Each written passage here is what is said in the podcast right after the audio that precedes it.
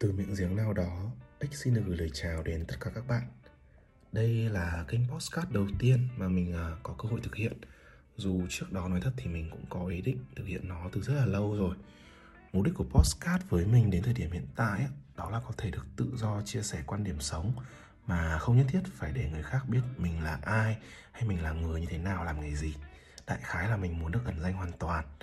Trước đó thì thực tế ra thì mình cũng khá là thích việc là có cơ hội có thể được chia sẻ, diễn thuyết, thậm chí là tranh luận giữa các ý kiến về thực tại của cuộc sống này, các tư tưởng triết học, tư duy cuộc sống và sự thức tỉnh.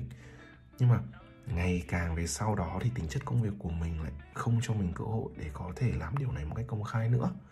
Nên là mình mới quyết định thực hiện dự án này vào đầu năm nay.